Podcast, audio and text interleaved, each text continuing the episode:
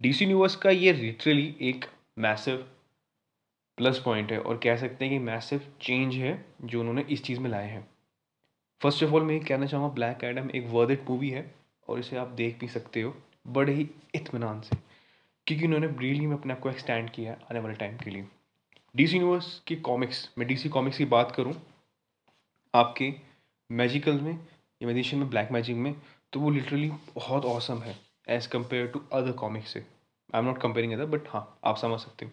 जो vibrant colour वो use करते हैं, जो वो एनिमेशंस कार्टूनिस्ट बिहेवियर स्टोरी बहुत अच्छी रहती है। Hey guys list my podcast on Black Adam Black Adam हाल ही हाल ही में रिलीज़ मूवी है और ये वॉच इट मूवी है। इसका प्रोडक्शन प्रोडक्शन तो काफ़ी साल पहले स्टार्ट हो गया, जब से सैम बननी स्टार्ट हुई थी 2014 में। प्रोडक्शन हाउसेज ने इसको बनाना स्टार्ट करा। क्रिएटिव स्टिल्स क्रिएटिव जो इनकी टीम थी, उन्होंने बनाना स्टार्ट किया क्योंकि सजैम के लिए मेन विलन आपका ब्लैक एडम ही है और वो मादा रखता है डीसी यूनिवर्स को चेंज करने का, जिस तरह की उसकी स्टार्टिंग है। खैर, वो मूवी बनना स्टार्ट हो रही थी प्रोडक्शन में थी पर वो कैंसिल होने के बाद 2017 में ड्वेन जॉनसन ने कुछ टेक्निकी इश्यूज़ के कारण मतलब उसको दोबारा कुछ ज्वाइन करा और वो स्टार्ट हुई। अपने इंस्टाग्राम में काफ़ी सालों से वो इस पोस्ट को डालते आ रहे हैं और वो नई अपग्रेड देते आ रहे हैं ब्लैक एडम के बारे में। और उन्होंने दावा भी किया था कि हाँ ये डीसी का पूरा लुक चेंज कर देगा। खैर come to the main point movie का प्लॉट क्या है? बिना स्पॉइलर दिए मैं आपको पूरी मूवी बताने की कोशिश करूँगा। आई होप मेरे लिसनस को अच्छा लगे। कंदाक एक काफ़ी फ़ेमस जगह थी जो कि अपनी भक्ति और शक्ति के लिए ज्ञान के लिए जाना जाती थी। पर उस पर एक दिन हमला होता है। एक राजा तख्ता मतलब वहाँ पर तख्ता पलट होता है। वो राजा आता है खानदार को इथेनियम खानदार में इथेनियम एक एलिमेंट पाने के लिए। क्योंकि वो उस एलिमेंट का यूज़ करेगा एक ऐसा ताज बनाने में जो कि काली शक्तियों से निपुण होगा। उसमें काली शक्तियाँ भर भर की होगी। प्राचीन काल के जो काली शक्ति के डायमेंशंस के वो थे, उनकी ताकत रखना।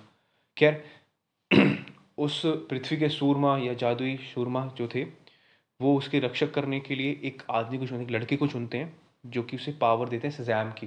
खैर वो पावर वो अपने बे अपने पापा को ट्रांसफ़र करता है टेथ एडम को जो कि आगे जाके ब्लैक एडम बनता है। टेथ एडम को देता है पर टेथ एडम उसका ढंग से उपयोग नहीं करता। वो अपनी लालच मतलब अपनी हम्म, आप कैसे हो कि जब उसके बेटे को मार दिया जाता है तो वो आग में मतलब रिवेंज के तौर पे उसका बदल लेता है। और वो राजा को मार देता है वहीं पर। वो ताज़ा, ताज उसको छुपा दिया जाता है, पर वो ब्लैक एडम को वहीं पर एबॉनिश कर दिया जाता है, रोक दिया जाता है, उसको बंदी बना लिया जाता है। खैर, इस बात को पाँच हज़ार साल हो चुके हैं और ब्लैक एडम एक मिथ बन चुका है बट अचानक से वो ज़िंदा होता है इस प्रेजेंट टाइम में। अब उसको रोकने के लिए हमारी जस्टिस सोसाइटी आती है, जिसमें हॉकमैन आपके हॉकमैन अटॉम स्मैशर साइक्लोन और डॉक्टर फेट होते हैं। अब वो कैसे चैलेंजेस फेस करेगा? क्योंकि ब्लैक एडम बिल्कुल नई नए इन्वायरमेंट में आया और वो कैसे इन लोगों को फेस करेगा और वो कैसे उन पर चीज़ें कर पाएगा और how to handle a main villain movie के बारे में अगर मैं और एक्सपेंड में बात करूँ तो हाँ मूवी बहुत अच्छी थी। विजुअल में बहुत अच्छे थे डायलॉग डिलीवरी बहुत अच्छी थी। एक फ़ेमस डायलॉग जो मुझे अब तक याद है कि उनसे कहना कि काले आदमी, काले कोट वाले आदमी ने भेजा। वो टिल एंड तक रहा और बहुत अच्छा रहा। उसका एक एक एक र्यूमर था और एक अच्छा था। So we talk about two positive lots of positive things and some little bit negative thing first point positive का। मूवी की लैंडिंग बहुत अच्छी है और आपको बोर नहीं करेंगे। स्टार्टिंग से ही एक्शन सीखना स्टार्ट हो जाएगा, क्योंकि एक स्टोरी हाइपा बना के रखती है। सेकेंड पॉइंट आपके बारे में बात करूँ तो ह्यूमर ह्यूमर लिटरली अच्छा था और कुछ चीज़ों का था। एक, इस मूवी में ब्लैक एडम के साथ बहुत ही अच्छा एक पक्षपात नहीं, पक्ष मतलब अच्छी तरह उनको क्लेरिफाई कराया गया है। जब वो आता है उस दुनिया में तो वो चीज़ों को बहुत जल्दी सीखता है कि हाँ कैसे मिलते हैं, कैसे करना है गेट से कैसे जाना है और डायलॉग डिलीवरी कैसे करनी है, झूठ कैसे बोलना है सच से कैसे करना है, उसकी ब्रुटैलिटी भी दिखाई गई है। स्टार्टिंग में जिस तरह वो ब्रूटल होता है धीरे धीरे आते आते आते वो एक एंटी हीरो एक हीरो की, एक रक्षक की भूमिका निभाता है। और ये डायरेक्टर ने बहुत ही बखूबी तरह से दिखाया है। क्या नेगेटिव में बात करना चाहूँगा तो हाँ ड्वेन जॉनसन ने सारी सारी टेंशन अपनी तरफ़ खींची है और बट जैसे कि atomic smasher Atom Smasher doctor Fate की जो पावर थी, वो इतनी यूज़ यूटिलाइज नहीं हुई क्योंकि हमें उनसे कनेक्टिविटी का मौका ही नहीं मिला। क्योंकि उनकी कोई सोलो मूवी नहीं आ रखी और ब्लैक एडम की ये सोलो मूवी है तो हाँ हमें इसको स्टोरी का पूरा आर्क दिखा है। मूवी में स्टार्टिंग से कैसे ब्रुटैलिटी चेंज करते करते वो शांत होता है और कैसे वो एक हीरो बनता है, एक टीम में वो काम करता है और चीज़ों को ठीक करता है। इसका मेन वाला सदाक है, सदाक मतलब जो कि जो उस उस ताज को पहनता है, वो चैंटिंग द नेम करता है सदाक का तो वो बन जाता है। जो कि उसे पावर मिलती है मतलब उसे ताकत मिलती है काली शक्तियों के, काली रिलैम्प से।